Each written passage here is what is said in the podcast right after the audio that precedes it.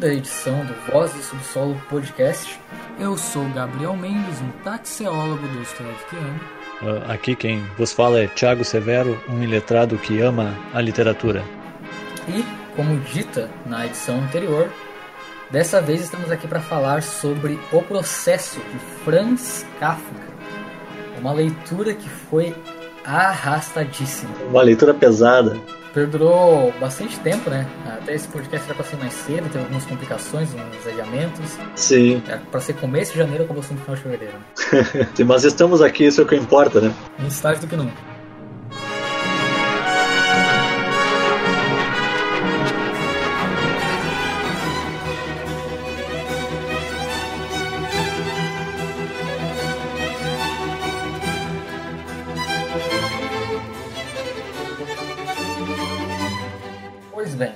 Processo narra a história de Joseph K., um alto funcionário de um banco que numa manhã acorda e é intimado por um processo misterioso. O motivo para ele não pode ser revelado, ele não sabe por que está sendo processado, não sabe o que ele fez, as consequências, o que pode se decorrer desse processo. E a história do livro narra como ele prossegue com a vida dele e como ele tenta investigar esse processo para descobrir a causa. Eu, pessoalmente, só tenho uma leitura do Kafka, né? Você também, antes do podcast começar a gravar, você já tinha dito, né? Você tinha lido a Metamorfose também. Sim. Para mim foi um pouco chocante ler o processo, porque destoa muito do que foi a Metamorfose. Porque, primeiro que ele é um pouco mais longo, mais arrastado, né? O Metamorfose para mim é um livro muito mais conciso, uh, muito mais econômico em palavras, em trechos, em cenas, em capítulos.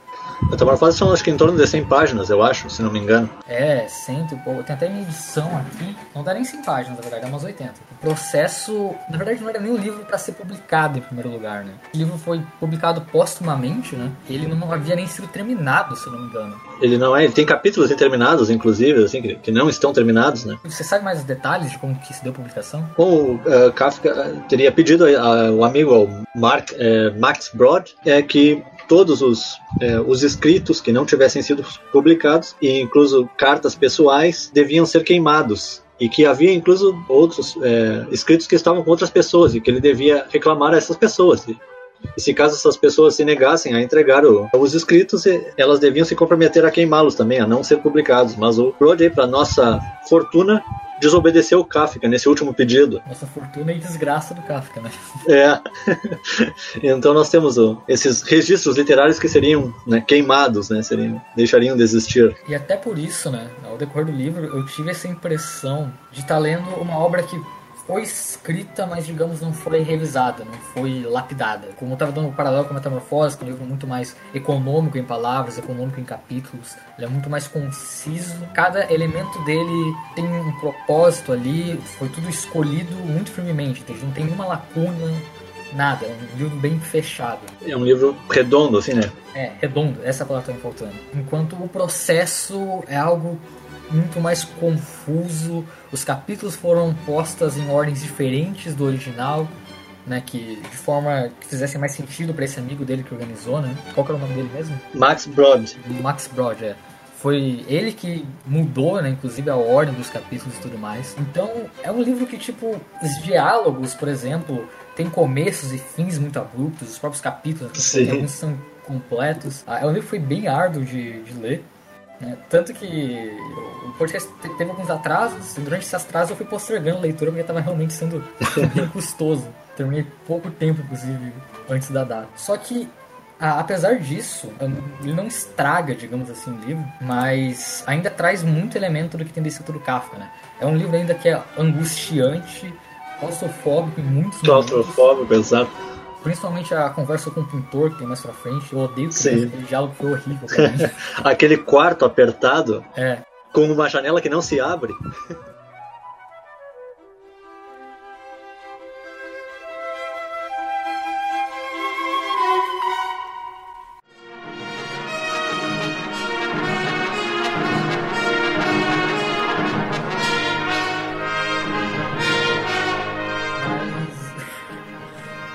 Vamos começar então do começo, dos primeiros momentos. O livro então, quando se dá naquela primeira parte, que os guardas aparecem no, quarto do Joseph, Joseph K. Quando eles aparecem no quarto, eles tratam a ele com tal, um total desleixo, se não me engano, como o, o Joseph eles comem o café da manhã. O café da manhã, isso. Ah, e só uma, uma coisa, Gabriel, antes dessa entrada, assim, eu, essa abertura eu achei fantástica, cara, ah, essa é, frase é de abertura. Eu vou até ler aqui, eu tô com. Alguém devia ter contado mentiras a respeito de Joseph K., pois não tendo feito nada de condenável, uma bela manhã foi preso. Essa abertura eu achei fantástica, cara. Essa... É, é outra coisa, né? o Kafka ele tem esse domínio pelo, de começar as histórias do melhor jeito possível, né? A Metamorfose também carrega muito disso, né?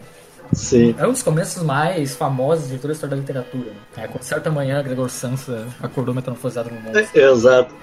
que é essa questão que o Kafka tem de começar as histórias no clímax, né? desenvolvê-las no anticlímax.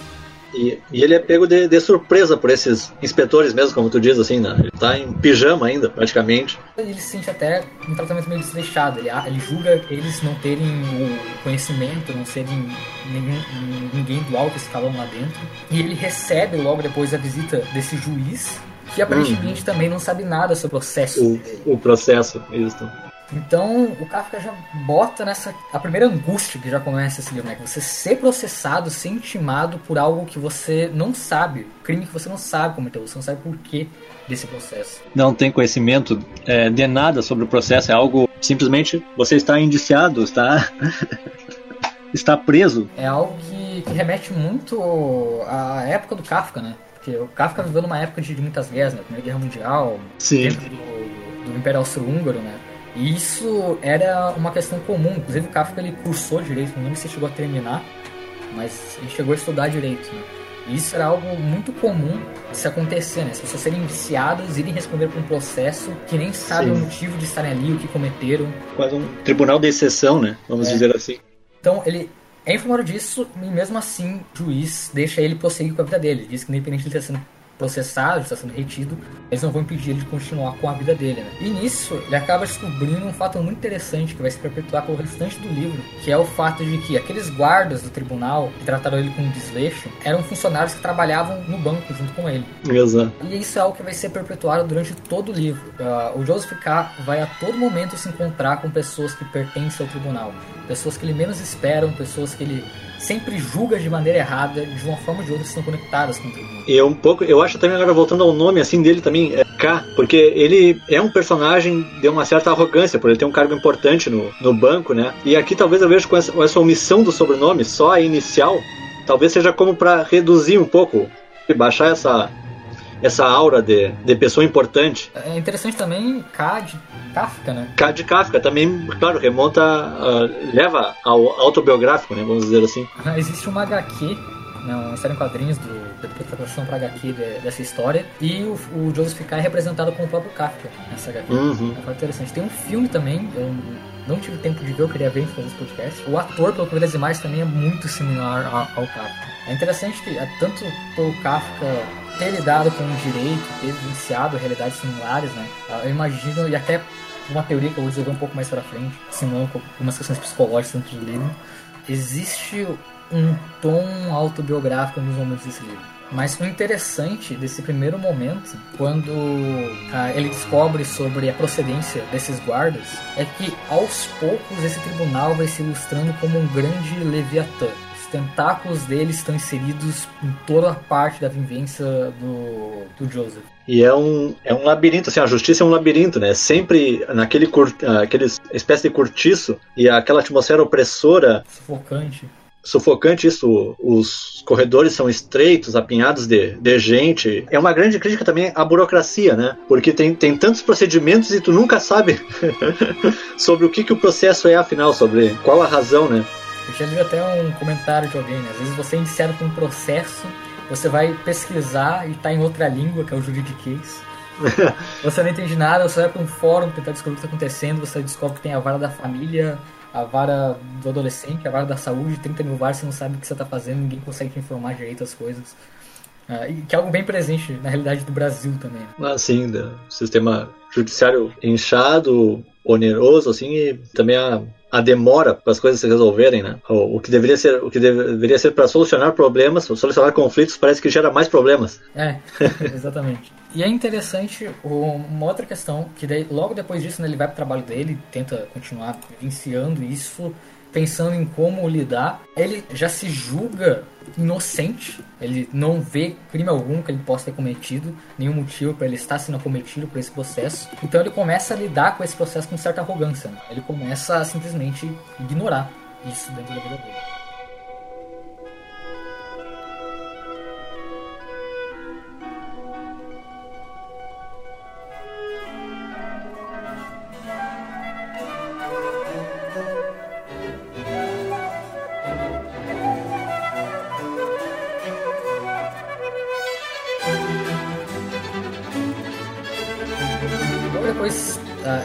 O capítulo seguinte já é logo com a menina Bernstein, Bustner, que é um outro, um outro fator bastante interessante desse livro, né? Que todas as figuras femininas que vão aparecer ao longo da história estão ali para ter alguma relação sexual com o próprio Joseph K.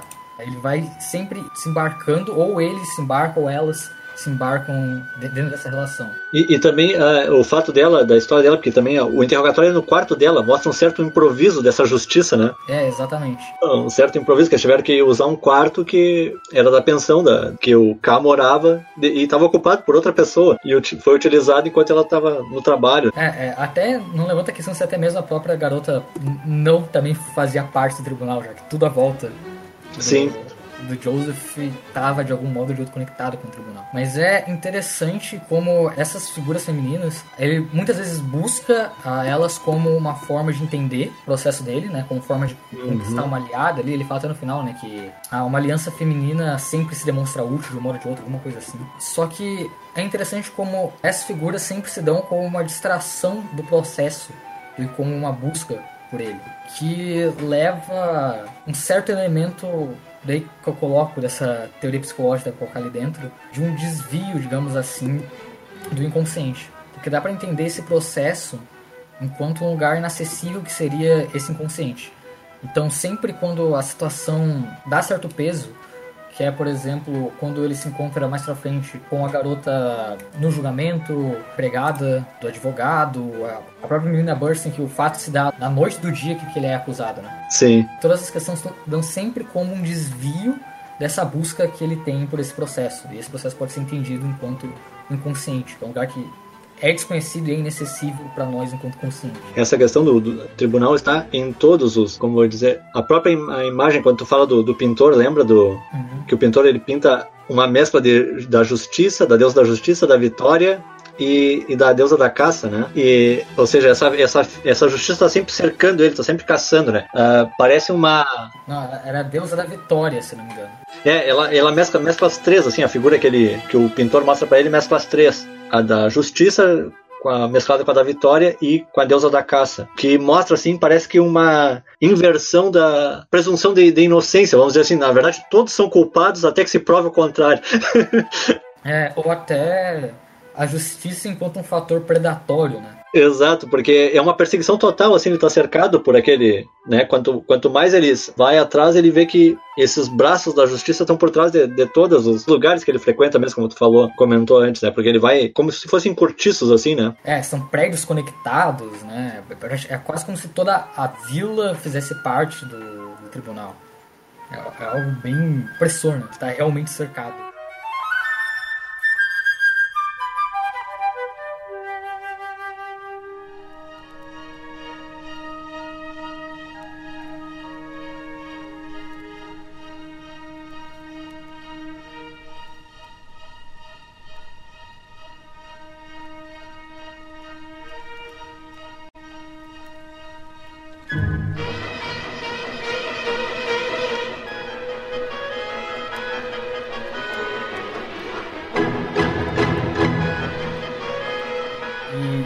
Essa primeira essa conversa então com a garota Bannister, onde tem a primeira relação. Aí logo depois é o julgamento, correto? Exato. No, no domingo seguinte, né? E é um negócio interessante, porque ele recebe a intimação para ir para esse julgamento, só que não fala aonde o lugar é. E nem a hora. É, fala somente que ele tem que comparecer o domingo de manhã. Exato. E, e aí que se começa, esse livro ele carrega um certo surrealismo, uma espécie de absurdo mesclado a, a algo muito realista, né? Que vai escalonando, né? Principalmente na cena do, do julgamento, eu acho que é uma das cenas que mais escalona esse absurdo contido na história. Então ele, ele vai, ele acaba indo procurar esse lugar, ele vai para uma vila de vários prédios conectados, só que ele não sabe em qual prédio, em qual quarto que é esse, esse, esse tribunal. Ah, e nisso, ele inventa uma persona que ele está procurando dentro desses prédios. O, o, marceneiro, né? É, o marceneiro. E sai perguntando para as pessoas ah, se esse marceneiro mora ali para ter desculpa de entrar e checar os quartos. que aí entra também uma outra presunção de arrogância por dentro dele, né? Não querer aparentar ali enquanto perdido, né? Sim. Enquanto sem resposta e etc. O marceneiro chamado Lantz, agora achei aqui o. Ern. Ernst? Uh, Lan, Lantz. Lantz. Marceneiro chamado Lantz. Lantz. Lantz. É, é até cômico em diversos pontos. Aham, né? é até é exato. O Kafka traz esse tom de que é um cômico meio, meio coringa, sabe? Uhum. Que, que ele é cômico ao mesmo tempo que é perturbador, que é angustiante, etc. E quando ele então chega até esse. Ele acaba encontrando né, no meio dessa peripécia. E se demonstra mais um dos absurdos de Kafka aí, né? Ele, o lugar é totalmente estranho, né? É, é, é, a casa do procurador, né? Que é usada como, como tribunal, né? No, e depois eles, eles, depois que acaba as sessões, eles realocam os móveis todos. E é um lugar ainda totalmente inóspito, né? O teto é muito baixo, as pessoas têm que ficar curva curvadas para ficar ali dentro. E quando ele chega ainda, ele recebe a notícia de que ele está uma hora atrasado. Sendo que ele não sabia nem o horário que deveria chegar, né? Sim, é uma hora e cinco minutos, né? Pra ser mais detalhista, né? E o estranho é isso mesmo, dessa ação que é uma intimação que não tem informação nenhuma e assim mesmo é cobrado um certo rigor, né? que é o, no caso da pontualidade, né, que não, embora a intimação em si não indicasse nem o lugar nem a hora que começaria. E é uma presunção existente até no meio jurídico atual, né? Espera-se que, que os civis uh, saibam muito mais que devem saber, né? Sim. E quando ele chega, ele é recebido também com uma salva de palmas, né? Ah, exato, dos, dos grupos ali de, de anciãos, assim, de, que estavam curvados. É, que nem para ele era, era dirigida, né? Essa salva. É, que nem pra. Exato, que nem. Só que na arrogância de Joseph ele acaba interpretando enquanto para ele. Ele acha que está arrasando ali dentro. Né? Sim. Ah, e daí é onde ele dá aquele discurso dele, que ele também sai de lá achando que teve algum sucesso de alguma maneira contido ali dentro pela, sim, pela reação do, do pessoal, né? E uma cena totalmente surreal que tem aí dentro também é a da dona da casa e do jovem estudante de, de direito, né? Que tem uma relação sexual no meio da sessão, né? Ali do julgamento. Que mostra também um despropósito para com o tribunal. Né? Exato. Essa cena é, é muito hilária, assim, até por, por isso mesmo. Mostram toda essa questão de o tribunal não ter, ao mesmo tempo que cobra uma uma certa rigorosidade, não, ninguém tem um certo o devido respeito, vamos dizer assim, né? Não tem essa, essa questão, né? inclusive essa é a dona da casa que tem esse amante, que é o estudante de direito, que ela é esposa de um promotor, né? Que, que é absurdos atrás de absurdos desse, desse calor. Pra mim, eu acho que essa é uma das cenas que mais ilustra pra mim. Ela define o tom de como vai ser essa história, né, a partir dessa cena. Que é kafkiano e, enfim, e ele acaba saindo desse julgamento, né, achando que de alguma maneira ele se saiu bem. Né? Sim. Pelo contrário, ele não tem total noção do que está acontecendo aqui ambiente. Né? Durante toda a história, ele tenta passar esse tom de quem tem domínio da situação, né? de quem tem consciência do que está havendo, quando na verdade algum fator sempre gira o mundo ao contrário. Né? Até porque todo mundo sabe do processo, só ele que não, né? De alguma forma, todo, todas as pessoas que se relacionam com ele lembram ele desse processo. E é interessante realmente de volta essa correlação que, que, que existe aí, que é essa impotência do homem perante o inconsciente, né? o inconsciente sendo ilustrado enquanto esse tribunal. Ele tem essa presunção da racionalidade, né? por isso que ele se demonstra arrogante, ele sempre quer demonstrar que tem o domínio da situação, que entende o que está acontecendo, quando na verdade o nosso consciente não tem, não tem nem como ter o total conhecimento do que ronda pelo inconsciente. Né? Então existe essa metáfora, essa, essa interpretação, né, enquanto tribunal ser o, o, inconsciente, essa história, ser uma história sobre a impotência do homem perante o, o a sua própria mente.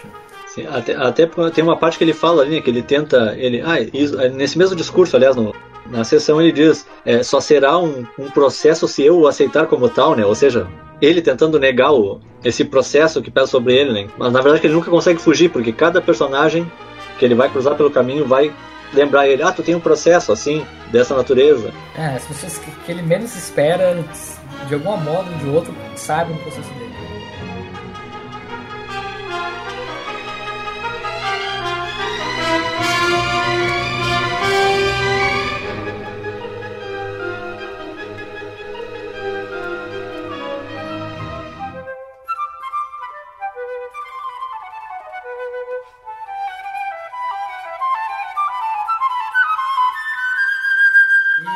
Da cena seguinte ele acaba indo conversar com essa secretária, né? Que teve a relação com o estudante no meio. No meio da sessão do julgamento, do interrogatório, aliás. Inclusive ela mostra também, como tu, tu disse, todo personagem feminino se encanta por ele, né? Ela uhum. chega a cogitar fugir com ele, né? Só que o, o estudante de direito acaba intervindo e levando ela para dentro das, das repartições do tribunal, né? Ele foge com ela e ela não demonstra resistência. Isso indigna ele, porque perde a, a, primeira impressão que ele tinha que ela era uma pessoa confiável, né? Que realmente iria ajudar. Sim, e aí que ele começa a descobrir um outro fator que vai ser constante, né? Que todos os membros do tribunal são corruptíveis de uma forma ou de outra. Uhum. Ele vai se decair sobre diversas cenas que vão demonstrar isso de uma forma ou de outra, que existe alguma imoralidade, alguma corrupção envolvida ali dentro. Ele vai começando a perceber, né? Ele até entra em diversas delusões megalomaníacas ali, né? De lutar contra o alto funcionariado, que é quem comanda e torna isso podre como é. Na verdade, enfim, né? Essa resistência dele acaba saindo dessa ilusão mais pra frente e acaba também se mostrando inútil, né? Perante o Leviatã que é o tribunal.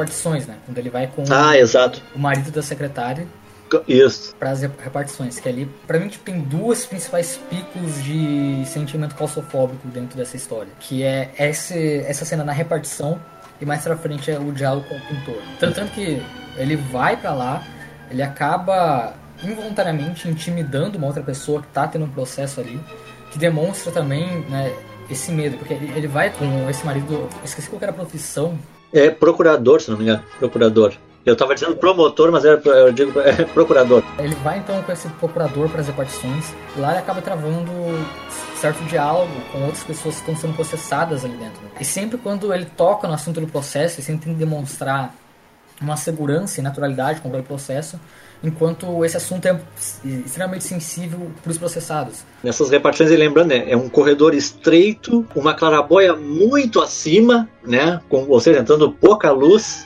é uma atmosfera pesada, né? Uhum. Abafado, quente, o ar é rarefeito ali dentro. Uhum. Somado a isso, mais os questionamentos acerca do processo, ele acaba intimidando um dos processados que ele acaba conversando por lá, porque mostra o desespero, né? Que se tem com os outros está sendo processado, de não ter noção alguma, né? assim como eles não têm noções dos seus próprios processos. Enquanto ele tenta manter essa máscara de saber sobre tudo que está acontecendo, de estar seguro né, sobre os resultados, sobre ser inocente, etc. Acho que dá para fazer meio que um paralelo que essa Bunal, assim, essas repartições, essa burocracia toda, uma espécie de purgatório, vamos dizer assim, relembrando Dante aí.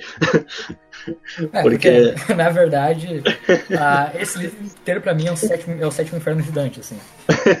porque ele, ele vai passando por esses estágios, assim, mas é, cada vez vai, vai se envolvendo mais, sabendo menos e ficando mais oprimido, né? E até, né, do decorrer dessa cena, ele acaba até desmaiando, né? Por culpa do mal-estar causado lá. Ele acaba se encontrando com dois funcionários, né? Outros funcionários, não sei se eram procuradores, advogados, juízes, não lembro certo, que estavam ali. Quando ele dá de cara com eles, ele acaba tendo um ataque, ele acaba desacordando lá por culpa da hora daquele lugar. Isso me lembra né, um, um relato que eu já ouvi acerca desse meio, né? Muitos, por exemplo, secretários e pessoas têm que ter um perfil muito frio e firme para estar tá trabalhando nesse meio jurídico, em fóruns, em tribunais. Porque gente viu diversos relatos de pessoas que de travar um diálogo com um advogado simplesmente tinha um colapso, assim, de uma juíza que falou sobre isso, de que uma das funcionárias dela, de um olhar que recebeu do advogado, ela teve que passar os documentos e ir para um quarto chorar. Simplesmente dessa aura de poder e intimidação que existe dessas figuras da lei, entende?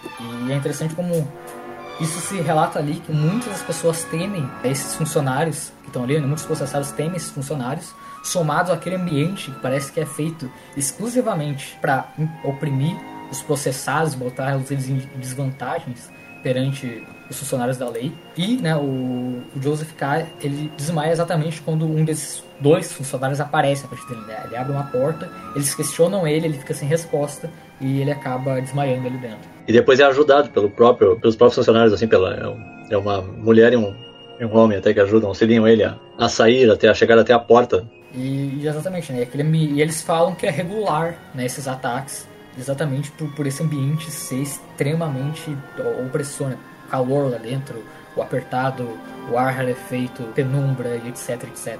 Somado a essa presença dos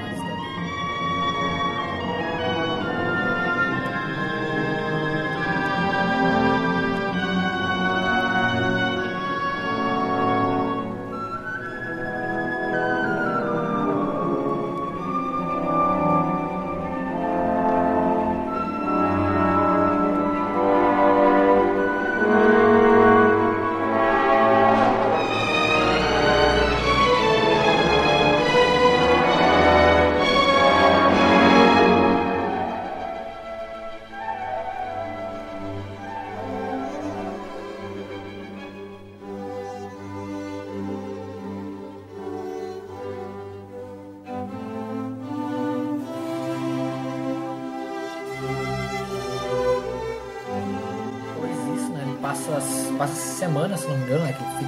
resolve ignorar esse processo e ele recebe a visita do tio dele. O tio que vai, como eu tinha dito anteriormente, é que vai propor essa solução das relações, né? Ele diz que um advogado bem relacionado e, e que pode resolver, cuidar do caso com de, as devidas ações que são necessárias, né, para encerrar o, o processo. E também, curiosamente, essa a casa do advogado é um ambiente também totalmente sombrio. O advogado ele está doente, né? Eles chegam. É outra coisa surreal também, porque eles batem na porta e a princípio não queriam nem atender, né? Por causa que o advogado ele tá acamado, né? Ele é representado um velho com a acamado, doente, que está só sempre no, no quarto e recebendo esses clientes que têm os processos similares ao, ao do K, né? Do Joseph K, né? E, e toda a atmosfera é, é, tão sinistra que até que no, no quarto eles nem repararam quando falavam que tinha um, se não me engano, era um, era um juiz, né, que estava no canto do. Que é mais um absurdo, né? Tinha uma pessoa escondida nas sombras. Na sombra, exato. Porque eles estão à luz de vela no quarto escuro do advogado e tem essa cena surreal, assim, que aí descobrem esse juiz nas sombras, assim, né? Na... Que, que traz esse caráter de Leviatã, tribunal de volta. Né? Ele tá em todo lugar, inclusive Exato. nas sombras. E aí, de novo, aí entra outra personagem feminina, que é a Lene, a enfermeira do advogado, uma espécie de enfermeira empregada ao mesmo tempo, que ela também se, se, encanta com, com o K, né? E o curioso é que ela se encanta com ele, mas ela se encanta, na verdade, com todos os clientes do. por todos os clientes do, do advogado, né? O próprio advogado acaba admitindo isso depois, que isso é, um, é uma esquisitice que ela tem de achar todos os, uh, os acusados atraentes. E se eu não me engano, ela trabalhava no tribunal também. Né? Exato chega um momento que né, você suspeita até se coisas inanimadas não são infiltradas do, do tribunal dessa história. E se, se revela de volta, né? Com, enquanto uma distração ou um alívio do que está havendo do, do processo. Sempre essas relações que ele tem, ele vai com a desculpa de estar tá querendo arrumar algum aliado, algo do gênero dentro do processo, mas soa sempre como, digamos assim, uma necessidade dele se aliviar de todo esse estresse do processo ou exatamente um desvio do caminho do processo. Nunca leva a algo, nunca leva ele à frente de alguma informação dentro do processo, essas relações que ele trava. Isso também mostra é, uma hierarquia, né? Porque, por exemplo, ele não tem acesso a muitas coisas do processo, o advogado tem acesso a poucas coisas, é. os juízes que julgam têm acesso a, a, algumas coisas a mais que o advogado dele, e aí tem o tal tribunal superior que ele se refere sempre, né? Que, que é inacessível, né? É o alto funcionariado. É, o alto funcionariado, né? E até o, o, advogado, quando fala com ele em uma das consultas que eles têm juntos ali no quarto, o advogado fala: é bom observar que na, na, na lei, a lei não, há, não prevê, não prescreve a, a, defesa do acusado, ela no máximo tolera. Isso é interessante, né? Isso é muito interessante, né? Porque o, o, o advogado também está sempre falando de fazer relações, essas relações, né? De tentar é, conversar com o juiz aqui, tentar fazer conversar com outro para ver se dá um parecer favorável à causa, né? O livro todo segue esse discurso, né? Que, a verdade, a lei existe ali enquanto uma ferramenta não de proteção ao civil, né? Mas enquanto uma ferramenta de ataque por parte do Estado. E ela se, se ilustra de grande parte das obras do, do Kafka, na verdade, para mim tem um tom meio anti-sistema. Anti-burocracia, né? É. Anti-burocracia, anti-Estado. Até o, o próprio Metamorfose tem bastante disso. E essa questão é super interessante porque todos os ambientes assim são góticos, né? Bem dizer, né? Lembram essa coisa da, do obscurantismo dessa, dessa justiça, né?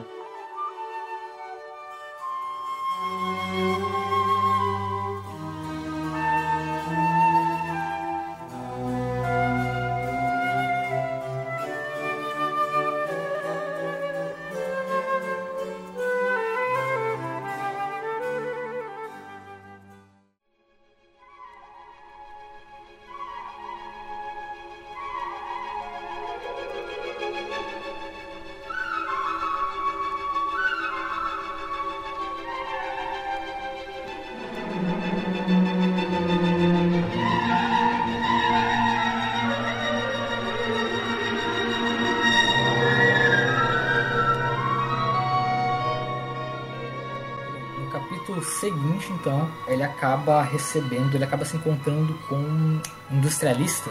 É, industrial, é o industrial. É, o, o industrial, né? Isso, que é um cliente do banco. E é, esse industrial também está sendo processado, se não me engano. Ele acaba indicando para ele falar com um pintor, que um pintor trabalha para o tribunal, novamente, que poderia ajudá-lo ah, nesse caso, né, que se não me engano estava ajudando ele também é, é dado o endereço para ele e, e, ele vai até o lugar para falar com ele, ele planeja ter uma conversa rápida. Então ele vai para um, novamente outro ambiente que repete esse padrão, a claustrofobia. Meu Deus, o que eu falei agora? Deus? Claustrofobia. Claustrofobia. Exatamente. É. Claustrofobia foi o que tu falou, eu acho.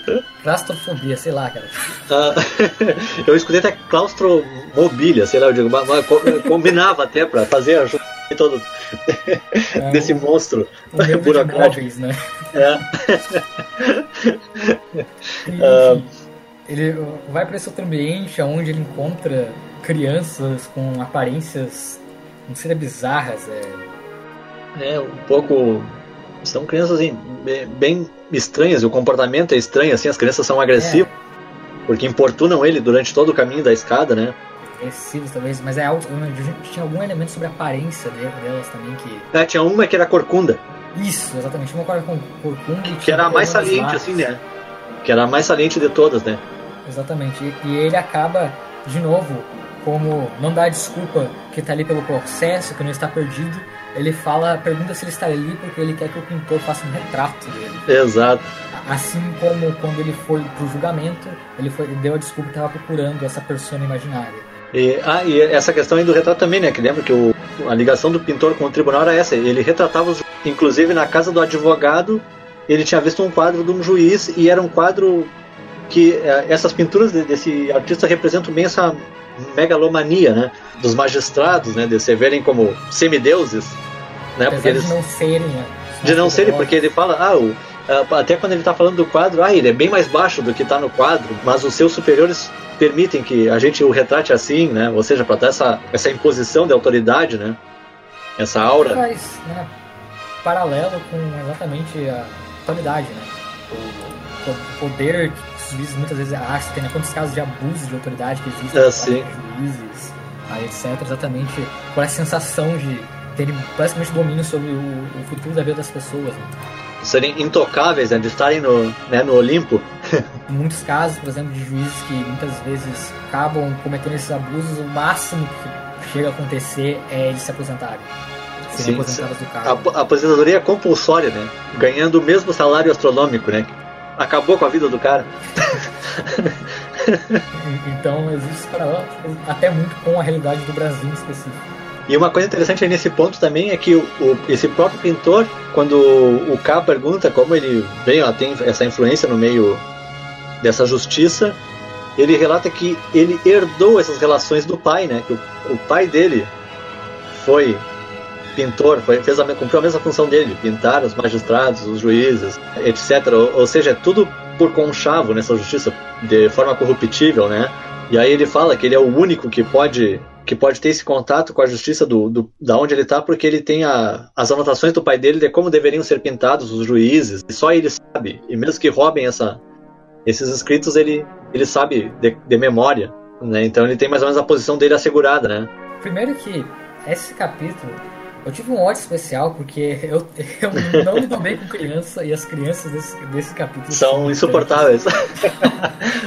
durante todo o diálogo que ele trava, alguma interrompe, alguma tenta entrar, alguma faz barulho, começa a falar com o pintor por detrás da porta. Fizeram a cópia da chave da casa do pintor, é, lembra? O pintor relata o pintor o tempo inteiro. Isso, que às vezes ele diz chega e tem uma embaixo da cama, escondida. É.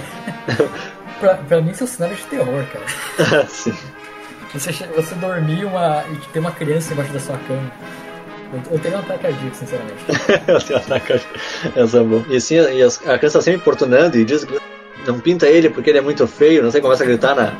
é, né? e, e, até, né, eu tava comentando comigo que, inclusive, né, Gabriel Vulgo, meu xará, Gabriel Vulgo Leviosa, né, se você tá ouvindo aí, eu cumpri sua promessa. Faz acho que um ou dois anos que eu não indiquei Kafka pra ele ler. Ele, ele comprou um box de três livros entre eles o processo. E ele ficou comentando o processo e ficou falando pra mim, eu prometi que ia ler, faz um ou dois anos que prometi que eu ia ler esse livro. Ah, então. Saiu então, a leitura. Depois de um ou dois anos eu cumpri essa promessa. É. E, e eu tava comentando com ele também sobre esse trecho em específico, né? Que é um dos trechos que vai escalonando cada vez mais forma como sabe, o quarto parece estar ficando pequeno, vai ficando apertado cada vez mais. É, tá aquele calor insuportável, ele tira o sobretudo dele ele é acomodado numa cama e o pintor empurra ele para ficar entre os lençóis e cobertores, para ele se sentir mais quente ainda. A janela não abre.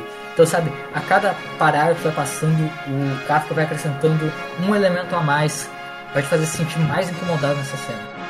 Não, eu digo, nesse, nessa questão aí, até o que parece ser pro conforto dele, porque ele, ele coloca diz pro Kafka ficar à vontade na cama, mas a justiça tá na cama até, porque ela, ela sai, de, de, a porta de trás da cama sai nessas repartições da justiça, né? Ou seja, é um falso conforto, uma falsa que o pintor oferece. E o pintor vai dando para ele soluções também igualmente corruptíveis, né? Exato, as maneiras de, de ter as absolvições. Né? E ele também já empurra para ele que se ele está sendo processado é porque ele é culpado, de uma maneira ou de outra. Porque ele sempre, o Joseph K. sempre andava com essa presunção de que não, você não sente, não, nada aconteceu. E o pintor já empurra isso pra ele, não, se você está sendo processado, que alguma coisa você fez. Né? Porque, de novo, pra mim não demonstra tanto o que ele pode ter feito, mas a inevitabilidade de um tribunal. Né? Independente do que você fez, quer dizer que você fez. Porque se você está sendo acusado, é porque você o fez. Exato, porque há pessoas que são, entre aspas, competentes para dizer o, o que você fez de, errado, né? Pra... Mesmo que tu ache que não tenha feito, se eles dizem que você fez, é porque você o fez. Exato. Até, até tem uma fala bem lá no início, hein, voltando só de novo, do primeiro inspetor, aquele que vai no, no, no quarto da Birchen, que ele fala: Ah, o fato de não conhecer todas as leis não significa que tu não tenha infringido uma. Exatamente. E, e as leis, enquanto estando em outra língua praticamente, Exato. tornam impossível acesso à compreensão. E isso também nos faz pensar também isso aí, pelo menos a mim me fez pensar também isso, né? Porque tu imagina se tu pega, o, sei lá, um Vademecum da vida, que é um resumo da calhamaço de sei lá quantas mil páginas, né? Ou seja, é praticamente impossível que a gente não esteja violando algo em algum momento. Porque não, não tem como saber todas aquelas arbitrariedades, né? Ah, e, enfim, perdi o ponto. Estamos no pintor aí. Aí quando, quando o pintor. É, lembra, depois o pintor vai dar a saída para ele, né? Sai por outra porta por causa das crianças, né? Novo, crianças são diabretes travestidos e, Inclusive essa porta vai sair de novo nas repartições do tribunal, né? Ou seja, a onipresença aí do. Do Leviatã. Do Leviatã, né? E ele disse, ah, mas como isso? Não sei o que ele. Porque ele até disse que ele deu uma cópia dessa, dessa porta pro juiz e o juiz vinha aí para ele pintar, né? O, o juiz que ele pintava saía daí, né? como paralelo, né? Enfim, né? o tribunal existe ele como, como Estado, como Leviatã, ou como Leviatã de Hobbes, por exemplo. exato. Existe uh, esse paralelo. Tem sempre essa, essa onipresença do Estado.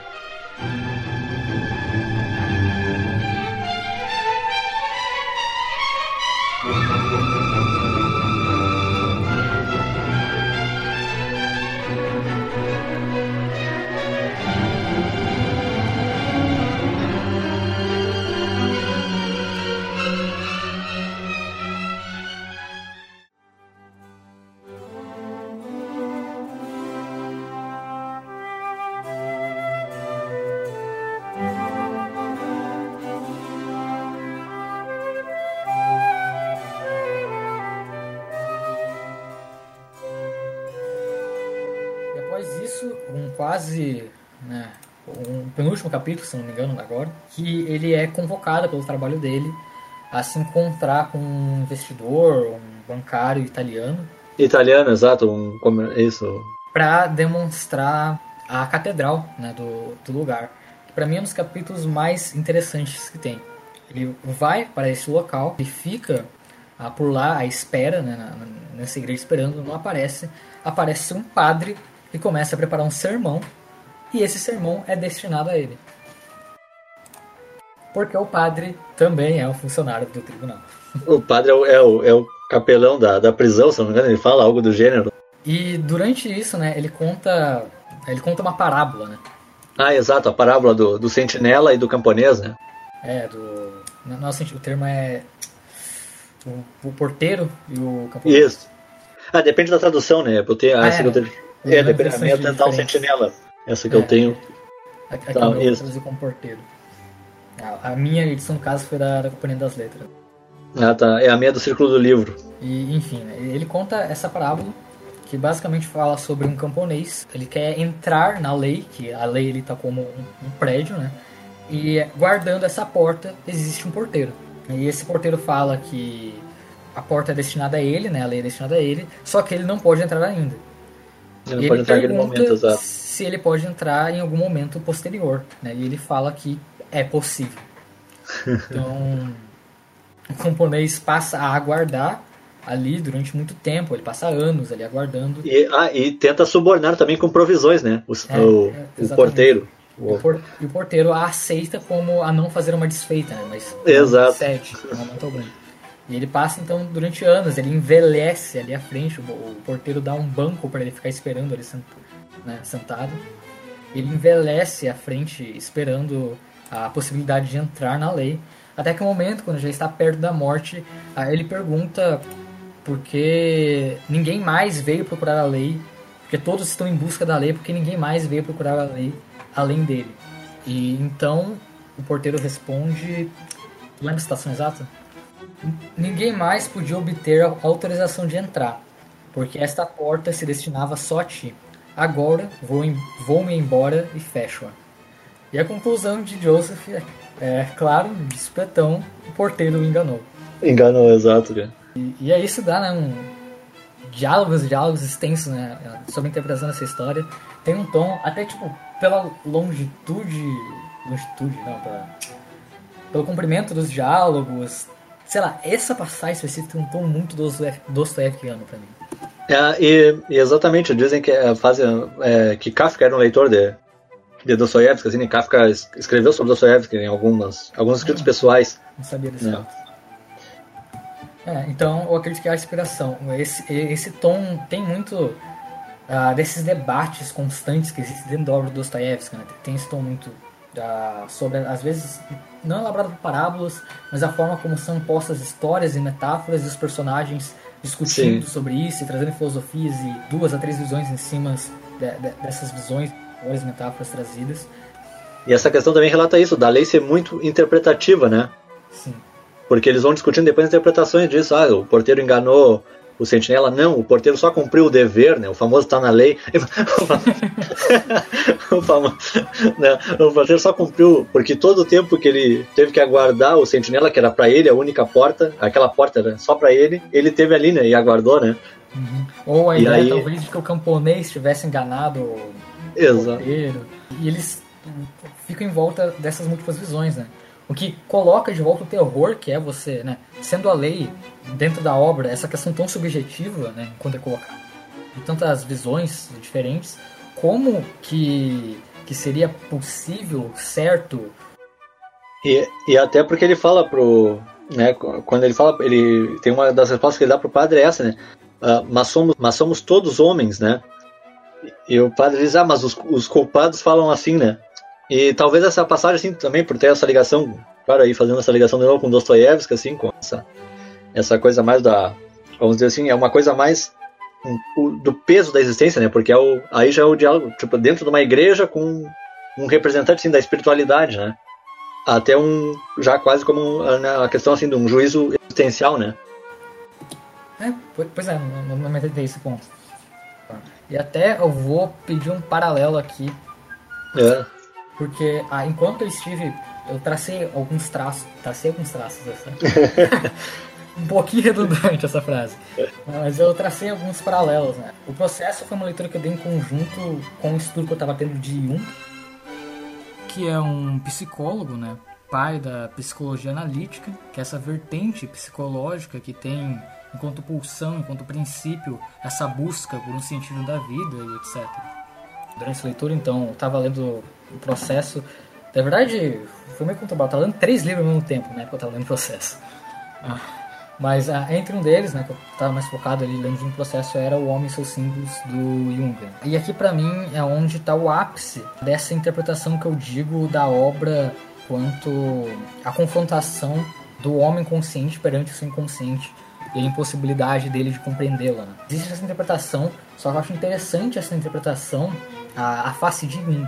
Uhum. Eu até tinha postado em algumas redes sociais esse trecho em específico uh, do Homem e seus Símbolos, que é quando Jung fala sobre a questão da possibilidade de conhecer uma realidade espiritual e religiosa. Né? Que ele coloca ali que a afirmação de que existe uma realidade religiosa em si mesmo, ela é impossível é, que existe uma, uma realidade religiosa fora da psique, né? existe uma, uma realidade religiosa em si mesmo, ela é impossível porque quem faz essa afirmação seria a própria psique. No caso, ali o Jung coloca então como uma proposta agnóstica com uma questão meio epistemológica. Né?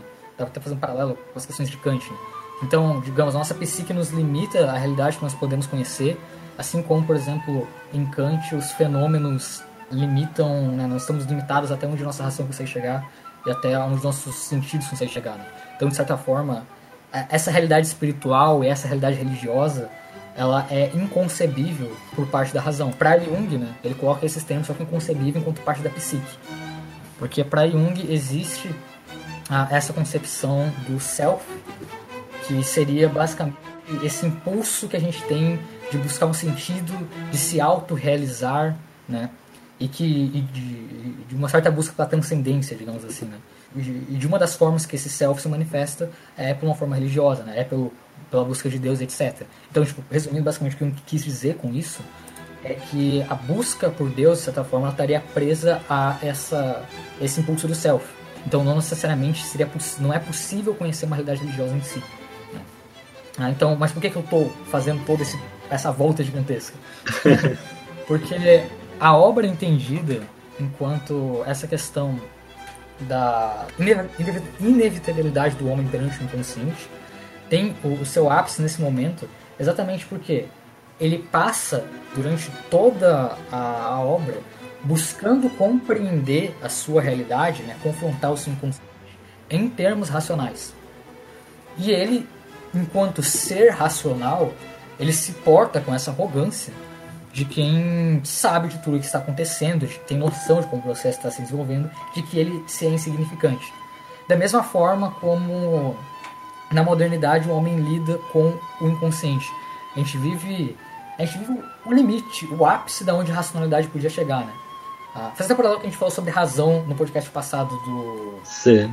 Do sonho de homem ridículo. Ah, então, ou seja, o homem estando no ápice dessa racionalidade dele, ele acaba ignorando ao inconsciente que lida com questões mais racionais. Porque a gente, a gente deposita todas as respostas em cima da razão, enquanto o inconsciente ele não lida com questões em termos racionais. O inconsciente ele não, não é algo possível acessar, porque a gente está limitado ao nosso consciente. Né? Então, aí quando ele se confronta com o padre, e tem essa, essa metáfora, para mim, ali é o que está ilustrado que o porteiro seria, de certa forma, a, enquanto o, o, o, nosso consciente. Ele não permite a gente a conhecer o que seria o nosso consciente, que seria o prédio da lei, entende? Sim, para ter um, um, acesso completo. É, um, um, acesso completo. E por que eu, eu fiz toda essa volta? Porque quando eu estava lendo o processo, né, eu tive esse pensamento porque a obra do Kafka, ela deixa um livro muito aberto para esse tipo de interpretação. Porque a obra do Kafka diz muito sobre ele. O Kafka ele era um, um cara muito perturbado. Né? Ele tinha relacionamentos muito complicados com a família dele. Ele tinha alguns transtornos uh, psicológicos, de ansiedade, outras questões do gênero. Uh, ele era sempre uma pessoa muito doente. Uh, então, essa obra dele, de muitas vezes, pode ser encarado enquanto essas frustrações dele, entende? Por isso que uhum que eu me permiti, digamos, fazer essa puta volta fazer. dentro da, da interpretação da obra. Até a Metamorfose, inclusive, tô com interesse de reler depois de, de o processo, tá? porque eu acho que abre... Porque a Metamorfose também sempre foi um livro muito fechado, entende? Que todo mundo interpretou, explorou tudo que tinha para explorar. É um livro bem... que tem interpretação, já tem interpretações bem exaustivas, assim, sobre, né? Porque, né, um dos livros mais famosos da literatura mundial, né? Então, tipo, só que agora pensando nessa fase, eu penso, né, o que, o que ainda, que talvez haja algo para retirar de interpretação dentro de Metamorfose.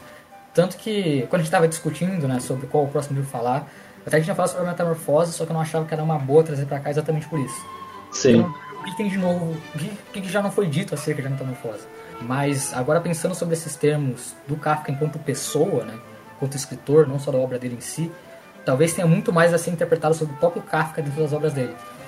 Tanto que uma das coisas que eu quero buscar ler depois de ler do processo, não sei se existe, mas alguma biografia do Kafka, eu fiquei muito ah, interessado ah, sobre a história dele em si, exatamente por demonstrar esses elementos psicológicos dentro da. Deve existir, não, não, não, não pesquisei, mas creio que deve existir, né? Não. Mas até as cartas dele foram publicadas, né? É, exato. Creio que por ser um escritor do porte que é, e creio que deve existir, embora confesso assim, não, não pesquisei.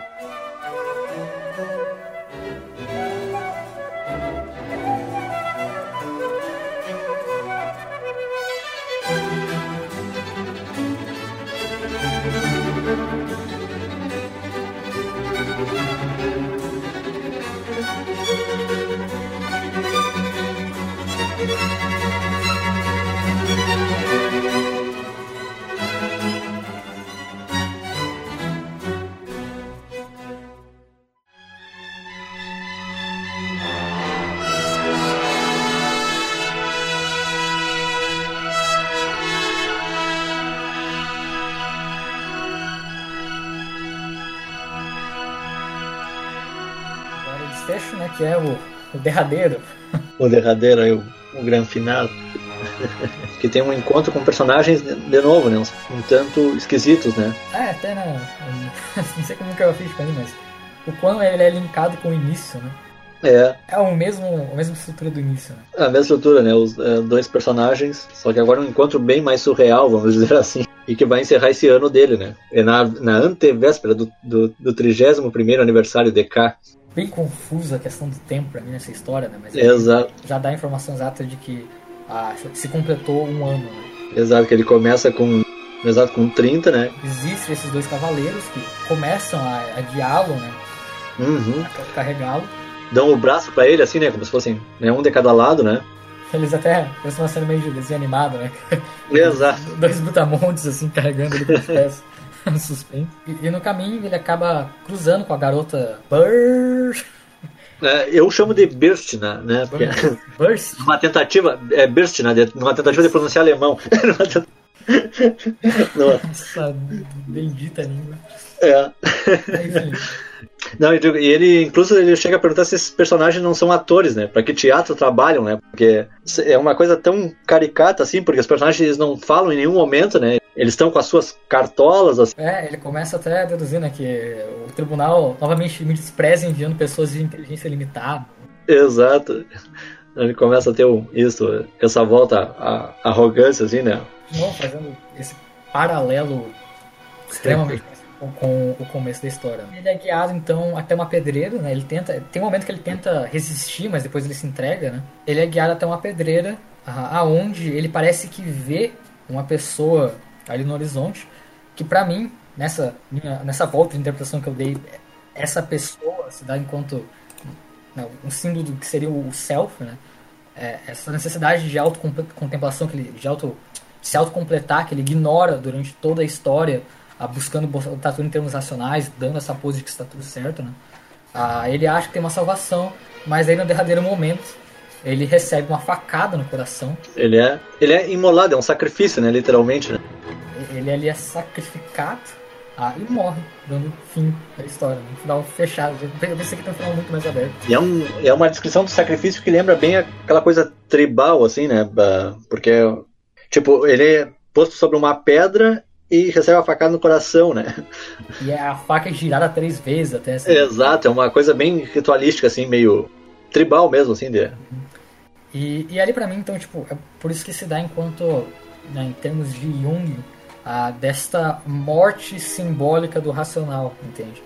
Ah, ele ali, enquanto mantendo essa pose ah, de colocar tudo a termos entendíveis, né, lidando com algo que não pode ser compreendido, que é o inconsciente, ele ali morre dando vazão a essa figura que aparece no horizonte, que seria né, a incompreensão self, ah, ou seja, dando cedendo ao irracional do, do inconsciente dele. Né?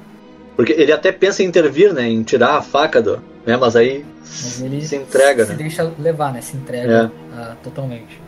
Trazendo uma análise mais para o chão de volta, também se ilustra né, aí em, em, casos que acontecem, né, principalmente em, em governos mais ditatoriais, né, de que o julgamento é dado e a justiça é feita dessa maneira escusa, né, escura, né? A pessoa é julgada, às vezes é torturada, é morta, jogada ali, não é divulgado nada, sabe? É algo Sim. que é dado. É um local desolado um, ali, né? É, sem ter nem sequer um veredito oficial da questão, né? Ele foi morto à margem da cidade, né? Uhum. Até imagino em tempos de guerra que o Kafka vivia, deveria ser algo bastante comum. É esse poder.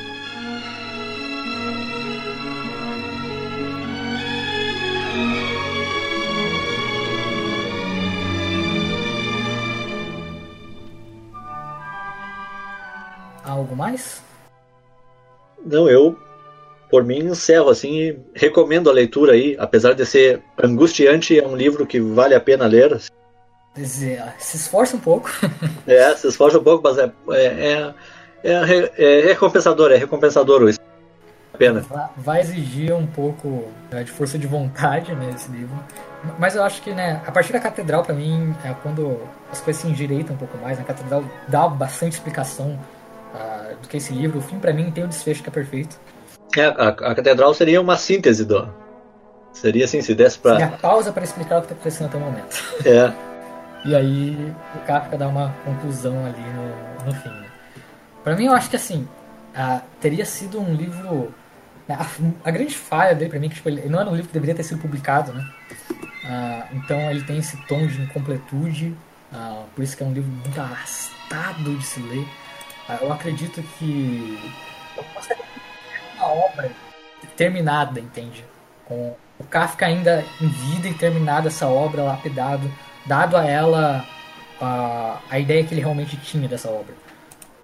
Porque, tipo, ela é excelente, né? Uma obra perfeita. Não perfeita, né? Mas, mas é uma obra muito boa. Só que imagina se ela fosse lapidada pelas mãos do Kafka, quão excelente essa obra seria. Né? Hum, exato, se ele tivesse tido tempo de terminar, né? De, de terminar e revisar e, e, enfim, fazer edições. Estruturar, reescrever, re... porque até por conta desses diálogos que acabam rapidamente, eu tenho esse sentimento. Sabe quando ah, alguns escritores têm isso, né? De estar tá escrevendo uma obra muito extensa, então você só está colocando as ideias ali E você não está dando necessariamente a fluidez e esse sentimento orgânico à sua história. Né? Você, tipo, tá simplesmente colocando os eventos que devem ocorrer. Então por isso tem muitas trocas são muito abruptas, né? Não é uma história fluida como deveria ser uma história completa, finalizada. Tem uma, umas, as transições assim são, é, são bruscas. Bem, então, é isso? Não é isso. Encerramos então por aqui. Então esse foi a segunda edição sobre o processo excelente livro de Franz Kafka. Nós temos redes sociais que são postas, você está vendo pelo YouTube, vai estar na descrição. Ah, provavelmente deve estar aí na página principal do, Clube também. Ah, tem as nossas redes sociais e a rede social do Voz do Solo, onde a gente vai estar anunciando todos os livros que ser selecionados cada mês para a gente ler. Assim como ser publicado algumas frases, pensamentos nossos enquanto a gente ah, está no processo de leitura desses livros, né? E a gente se vê então próximo mês. Feito então, até a próxima.